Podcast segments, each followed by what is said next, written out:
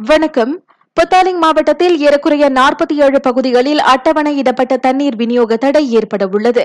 புக்கிட் டொங்கீலில் உள்ள தண்ணீர் குளத்தில் நீர் விநியோக முறையை மேம்படுத்தும் பணிகள் காரணமாக அத்தடை ஏற்படுவதாக அயர்ஸ்லாங்கோர் விளக்கம் அளித்திருக்கிறது. ஜூன் இருபத்தோராம் தேதி காலை ஒன்பது மணிக்கு தொடங்கும் அத்தண்ணீர் விநியோக தடை மறுநாள் காலை ஒன்பது மணிக்கு முழுமையாக வழக்க நிலைக்கு திரும்பும் என எதிர்பார்க்கப்படுகிறது. பூச்சோங் கின்ராரா கிளன்மெரி புக்கெட் ஜாலில் உள்ளிட்ட பகுதிகளில் அத்தண்ணீர் விநியோக தடை ஏற்படும்.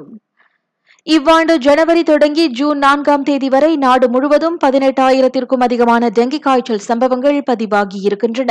கடந்த ஆண்டின் இதே காலகட்டத்துடன் ஒப்பிடுகையில் இவ்வெண்ணிக்கை அறுபத்தி இரண்டு புள்ளி நான்கு விழுக்காடு அதிகரித்திருப்பதாக சுகாதார அமைச்சை மேற்கோள் காட்டி தஸ்தா தகவல் வெளியிட்டிருக்கிறது.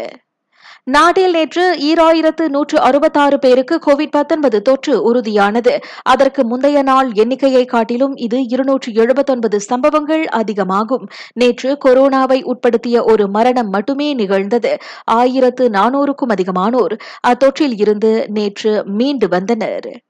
ஸ்லாங்கூர் தஞ்சோங் சப்பாட்டில் புதர் பகுதியொன்றில் பதுங்கியிருந்த இருபத்தி ஏழு பேர் அடங்கிய கள்ளக்குடியேறிகள் கும்பல் பிடிபட்டது.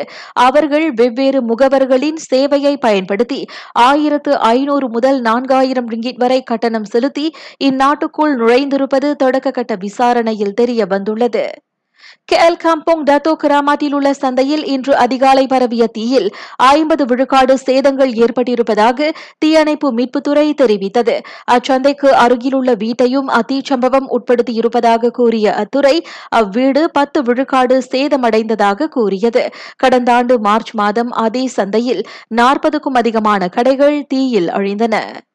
மகாவ் மோசடியுடன் தொடர்பு இருப்பதாக நம்பப்படும் முப்பது லட்சம் ரிங்கீட்டுக்கும் மேற்பட்ட தொகை எப்படி தங்களது வங்கிக் கணக்கில் வந்தது என்பது குறித்து விளக்கமளிக்க தவறியிருக்கும் பத்து ஆடவர்களுக்கு அம்பாங் மேஜிஸ்ட்ரேட் நீதிமன்றம் தண்டம் விதித்திருக்கிறது. தண்டத்தை செலுத்த தவறினால் மூன்று மாதங்கள் சிறை தண்டனை விதிக்கப்படும் என நீதிமன்றம் அறிவித்தது.